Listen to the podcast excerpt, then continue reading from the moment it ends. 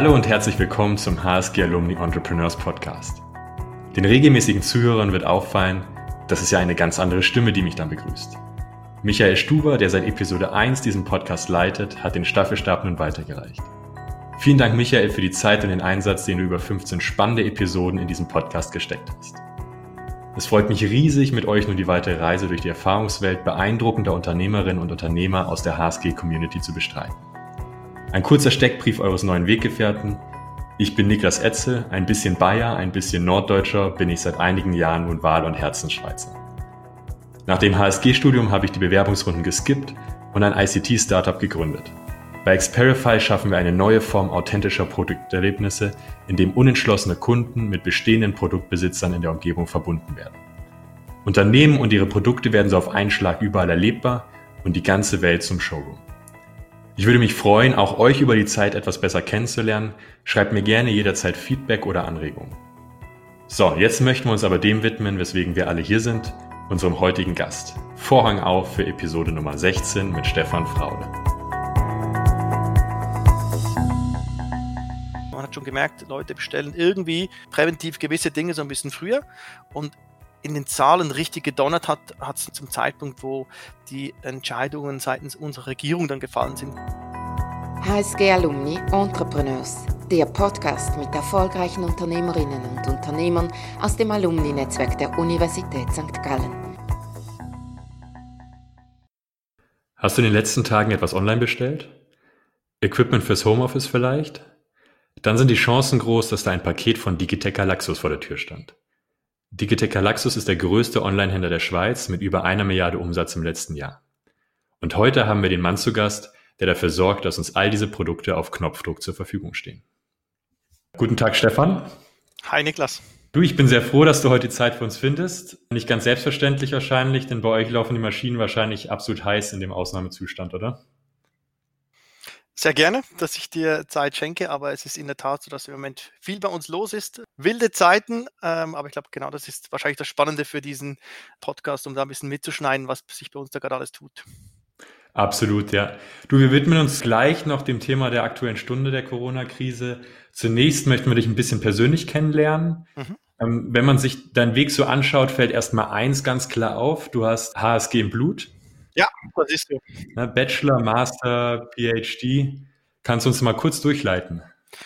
Ähm, ich habe ursprünglich an der HSG ganz klassisch die Assessment-Stufe und den Bachelorstudiengang gemacht.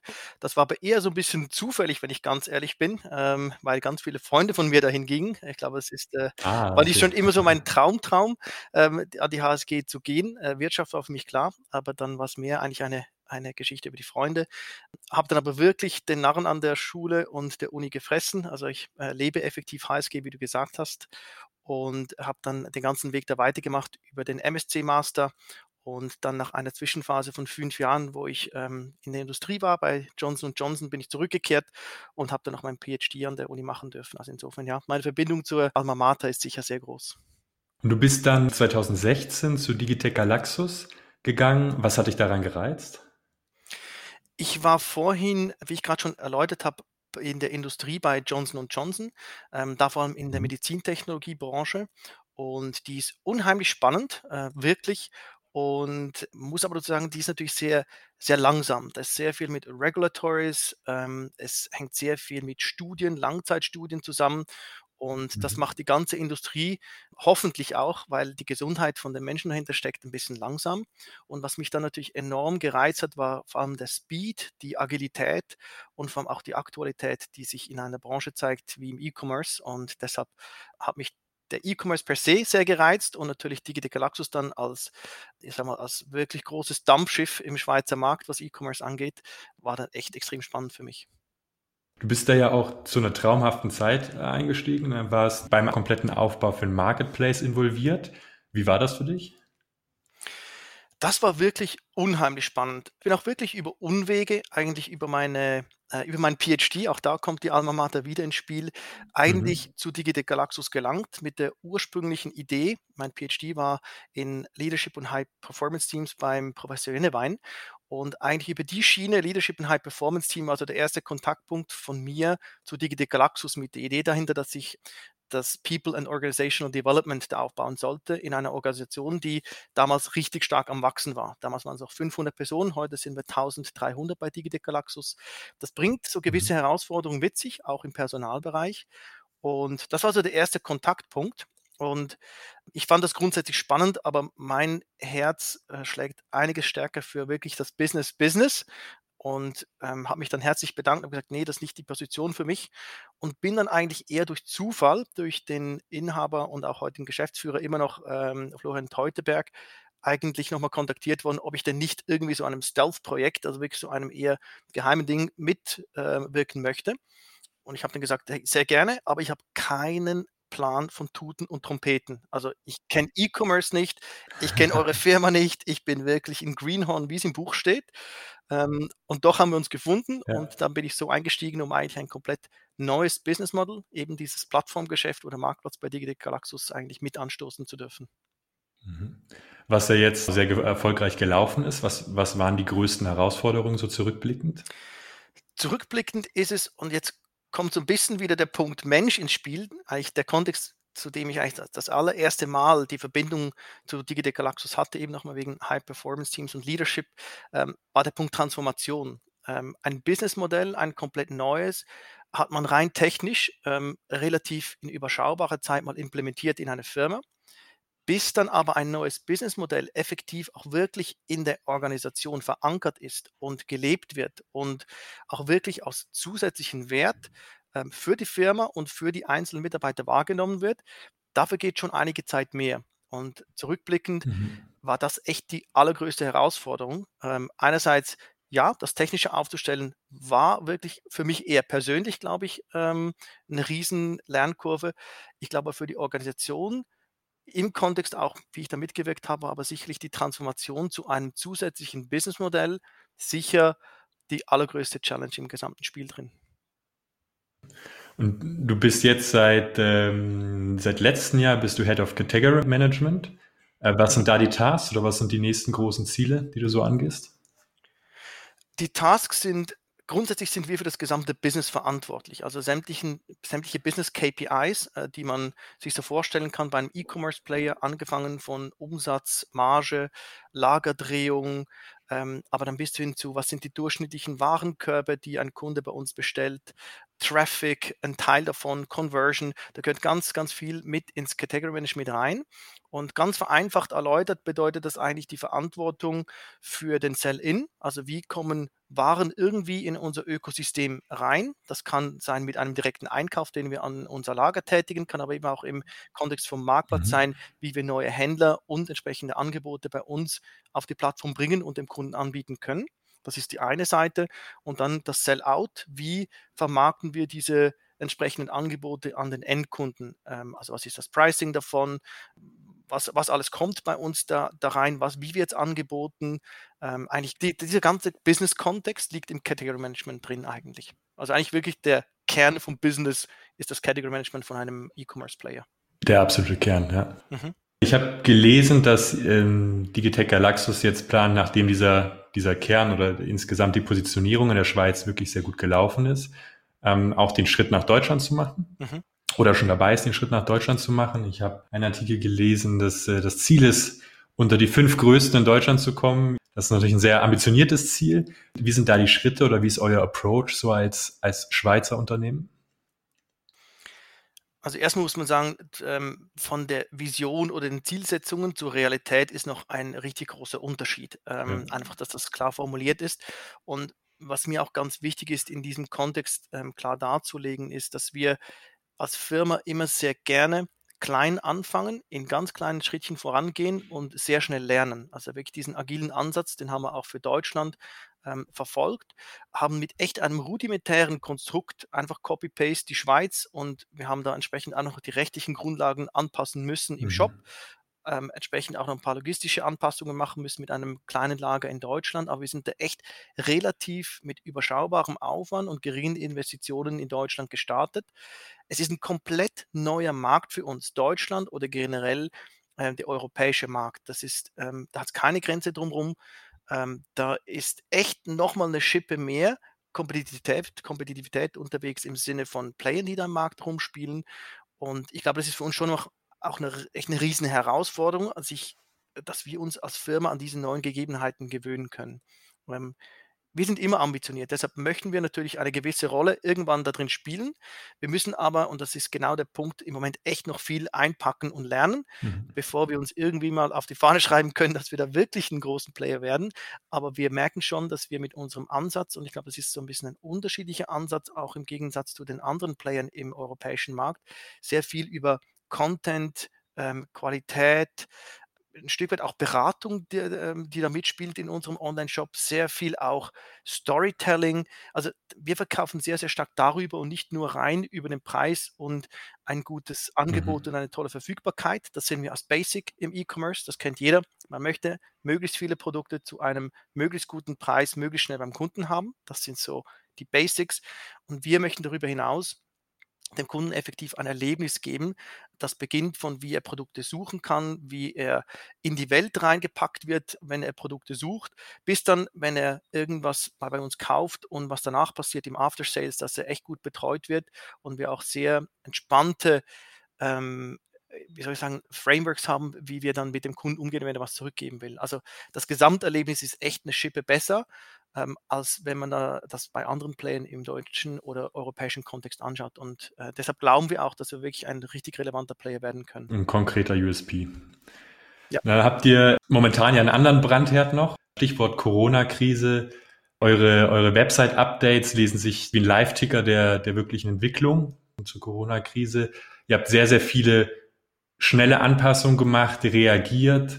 Ihr habt jetzt, äh, seid jetzt gerade dabei, 200 neue Mitarbeiter einzustellen, vor allem im Logistikbereich, also eine absolute Mammutaufgabe. An ja. welchem Punkt habt ihr gemerkt, dass es so anzieht? Ich glaube, wie viele waren wir anfangs so mäßig überzeugt, dass es wirklich ein Problem wird, generell die Corona-Krise. Ich glaube, das, äh, das hat wahrscheinlich jeder so ein bisschen miterlebt, wo man so denkt, ja, das ist immer noch weit weg, das äh, ist irgendwo in Asien. Und ähm, gewisse Leute haben es vielleicht schon ein bisschen früher gemerkt, dass das äh, Problem effektiv ein weltweites dann ähm, irgendwann wird. Ähm, so richtig gemerkt, da haben wir es eigentlich erst als ähm, wirklich entsprechend auch von den Medien her das Thema richtig stark aufgenommen wurde. Und zu Beginn ähm, haben wir einfach einen relativ starken Anstieg gemerkt bei uns im Online-Shop drin, eigentlich schon relativ früh. Das ist eigentlich noch faszinierend. Ähm, ich glaube nicht, dass das direkt mit dem Shift dann schon von stationär zu online irgendwie zusammengehangen ist, aber man hat schon gemerkt, Leute bestellen irgendwie präventiv gewisse Dinge so ein bisschen früher. Und in den Zahlen richtig gedonnert hat, hat es natürlich ähm, zum Zeitpunkt, wo die Entscheidungen seitens unserer Regierung dann gefallen sind, vom Bundesrat her, wo dann Restriktionen ähm, aufgekommen sind oder Social Distancing und alles, was wir heute in den Medien hat, sehr stark wahrnehmen. Ähm, da hat es natürlich richtig mhm. gedonnert und da war es aber für uns schon so ein bisschen zu spät. Und jetzt seid ihr am, am, am Reagieren. Was, was sind eure Schritte da bisher? Ich glaube, wir haben zwei ganz große Herausforderungen. Das eine ist die Logistik, die du selber schon angesprochen hast. Da suchen wir auch entsprechend viele unterstützende Hände. Ähm, das andere ist aber natürlich auch der, der Wareneinkauf. Der ist auch nicht ganz so einfach im Moment. Wenn man das Category Management noch mal kurz auseinander nimmt, ähm, da drin ist ein Buyer, das heißt, das sind diejenigen Personen, die einkaufen. Wir haben einen Marketeer, der das Ganze dann verkauft und einen Developer, der eigentlich das gesamte technische Ökosystem bei uns ähm, weiter spinnt und spielt und Integrationen mit anderen Playern macht. Und dabei ist vor allem die Rolle des Buyers natürlich betroffen im Moment, der im Moment wirklich stark den Einkauf ähm, für unsere Firma macht. Das ist zwar hochgradig automatisiert im Normalfall, im Moment sind die natürlich enorm stark damit beschäftigt, irgendwie irgendwoher noch mhm. genügend Ware zu kriegen. Und ich glaube, das ist so mal die eine ganz große Herausforderung, die wir haben. Die stemmen wir aber aktuell einfach mit viel Fokus bei den bestehenden Personen, stemmen wir die irgendwie. Aber wir haben dann natürlich gewisse Engpässe, wo wir einfach schlicht nicht mehr an Ware kommen oder nicht genügend schnell an Ware kommen. Das ist die eine Seite. Und die andere Seite, die du bereits schon angesprochen hast, ist natürlich, wenn wir dann die Ware kriegen, dann kommt die bei uns in Wohlen ans Zentrallager. Und da ist die größte Haus Herausforderung effektiv, die Ware bei uns irgendwie einbuchen zu können. Das ist der Wareneingang und da haben wir im Moment richtig große Probleme. Und dann ist es auch die Ware wieder an den Kunden rauszubringen. Das ist im Warenausgang. Und äh, mit einem enorm starken Volumen, das sich effektiv bewegt in einer in einer Höhe von mhm. ungefähr der Weihnachtszeit. Ich glaube, das ist eine gute Referenz. Also ungefähr so Dezember letzten Jahres, wahrscheinlich noch einen Ticken drüber. Ähm, wir sind noch ein Stück höher eigentlich als das, aber das ist sicher ein guter Referenzwert. Ähm, ist für uns einfach eine riesen Herausforderung, weil wir sonst die Weihnachtszeit mit einem Vorlauf von einem Jahr sehr sauber planen, zusätzliche Personen einstellen und die Situation hat sich für uns jetzt einfach instantly eingestellt und deshalb muss man sehr flexibel sein, weil wir irgendwie ähm, 200, 250 Personen aus dem Hut zaubern und die Situation irgendwie bewältigen können. Ihr habt das sehr innovativ oder kreativ gemacht, indem ihr sowohl generell ausgeschrieben habt, aber ihr seid auch Unternehmen angegangen, die momentan Personal haben. Die Idee dahinter ist, und ich glaube, da sehen wir auch so ein bisschen generell die Rolle von Digitec Galaxus. Wir versuchen sehr nah beim Kunden zu sein ähm, und auch immer wieder Win-Wins zu kreieren. Und das war auch die Idee von dieser Aufrufaktion ähm, von unserer Seite her. Ähm, die eine Seite war, dass wir ähm, individuelle oder Privatpersonen ansprechen wollten, die im Moment vielleicht gerade nicht so viel zu tun haben, auf Kurzarbeit umstellen mussten, ähm, auch eher die negative Seite der Corona-Krise und dass die bei uns einen Platz finden, um einer Tätigkeit wieder nachgehen zu können, einfach im Kontext der Logistik. Das mhm. war so die eine Seite. Und die andere Seite war effektiv, dass wir ähm, ganze Firmen, die irgendwie logistiknah unterwegs sind, als gesamte Teams bei uns komplett reinnehmen konnten. Und da gab es äh, Stand heute zwei ganz große Event-Logistik-Teams, die jetzt bei uns angefangen haben, ähm, äh, kurzum die ganze Firma mit Teamleitern. Und die, das hat den Vorteil, dass wir einerseits natürlich ähm, die Firma mit unterstützen können und für uns ein Vorteil, dass sie natürlich ganze Organisationen mit reinbringen mit den Teamstrukturen und schon ein sehr großes Verständnis auch für Logistik natürlich da ist und das heißt, die sind extrem schnell up and running und da sind wir enorm dankbar, dass wir diese Situation mit den entsprechenden Firmen auch so ein Stück weit unterstützen konnten. Mal noch ein neuer Lösungsansatz. Statistisch gesehen wird deutlich weniger geshoppt, wenn Roger Federer im Fernsehen spielt. Meinst du nicht, dass er die Lösung sein könnte, um euch ein bisschen zu entlasten? Das wäre vielleicht auch ein ganz innovativer Ansatz, den haben wir uns so noch nicht überlegt, aber da hast du absolut recht, stimmt. Also Roger, falls du uns gerade hörst, bitte melde dich. Du bist ansonsten auch noch im HSG Alumni Club in Zürich tätig. Wenn ich bisher noch nicht die Chance hatte oder nicht da war, warum sollte ich mal vorbeischauen? Äh, generell im HSG Alumni Club, ähm, glaube ich, oder in irgendwelchen Veranstaltungen von HSG Alumni, glaube ich einfach wir haben so viele spannende, interessante Persönlichkeiten, ähm, die mal an der Uni St. Gallen studiert haben. Ähm, jedes Mal, wenn wir irgendeine Veranstaltung organisieren oder ich selber dahin gehe, es ist einfach bereichernd und es ist toll, mal irgendwie die Brille vom eigenen Unternehmen ähm, ausziehen zu können und einfach neue Leute und die Erfahrungen irgendwie kennenzulernen. Das ist sicher die eine Seite. Ähm, ganz konkret, wo ich involviert bin, ähm, ist einerseits der HSG Alumni Club Zürich ähm, mit dem großen Flagship-Event, den wir jeweils immer im November organisieren. Ich glaube, da sollte man unbedingt hinkommen, weil das Thema ähm, Game Changer eigentlich schon letztes Jahr war. Wir mussten dann un, äh, unglücklicherweise die Veranstaltung verschieben. Wenn das auf nächstes Jahr oder auf dieses Jahr eben dann verschieben in den November rein. Aber ich glaube, das Thema passt besser denn je. Game Changer. Ähm, ich glaube, es gibt keinen größeren Game Changer als die Corona-Krise aktuell. Also ich glaube, deshalb da unbedingt reinschauen. Das sind immer 400 ungefähr ähm, Alumni, Alumna äh, Alumni, die da mit dabei sind. Ähm, mega spannende Veranstaltung, spannende Themen, spannende Speaker, gute Kontakte. Ähm, und die andere Geschichte, in die ich auch involviert bin, ist der Industry Insight Series. Das ist eine englischsprachige Serie und die Idee dahinter ist immer in, in Industrien kennenzulernen, die vielleicht nicht so bekannt sind und da vor allem hands-on zu sehen, was abgeht. Ähm, und was wir dieses Jahr jetzt auch schon machen, war aber eher zufällig, das haben wir noch vor der Corona-Krise ähm, organisiert, dass wir da effektiv in die Logistik reingehen. Ähm, die ist hochautomatisiert, hat viele Roboter drin. Da machen ähm, nicht mehr überall Menschen was, sondern es sind vor allem Maschinen am Werk. Und die ist einfach immens groß. Also wer mal Einsichten kriegen möchte, wie eine vollautomatisierte Logistik funktioniert beim größten E-Commerce-Player in der Schweiz, ähm, der sollte sich unbedingt dieses, diese Veranstaltung in die Agenda schreiben. Ist im August. Perfekt. Also die Chance, über das wir heute geredet haben, wirklich mal hands-on live zu sehen. Ganz genau, korrekt. Perfekt. Wir werden es auch noch in die Beschreibung reinmachen, damit es keiner verpasst. Vielen Dank, Stefan, für das Gespräch. Sehr gerne. Ich glaube, du musst nämlich schon gerade wieder weiterspringen. Die Pflicht ruft. Korrekt, das ist leider so. Vielen Dank und allen vor den modernen Empfangsgeräten dieser Zeit. Vielen Dank fürs Zuhören. Wenn ihr mit Stefan in Kontakt treten möchtet, Stefan, wie geht das am besten? Idealerweise via LinkedIn sollte man mich finden. Unter meinem Namen Stefan Fraude findet man mich sehr gerne. Ich freue mich immer über Kontaktaufnahmen und neue Verbindungen. Ich möchte mich an der Stelle auch ganz herzlich bei dir, Niklas, bedanken für das äh, sehr angenehme und tolle Gespräch und hoffe, dass man so ein bisschen Einsicht in die Welt von Digitalaxus kriegen konnte. Perfekt, super. Ich freue mich auch über Fragen und Feedback von euch. Einfach eine Mail an niklas.etzler.hsgalumni.ch oder eben auch über LinkedIn. Da findet man sich. Viele Grüße und bis zum nächsten HSG Alumni Podcast. Sehr gerne, bis dann. Tschüss.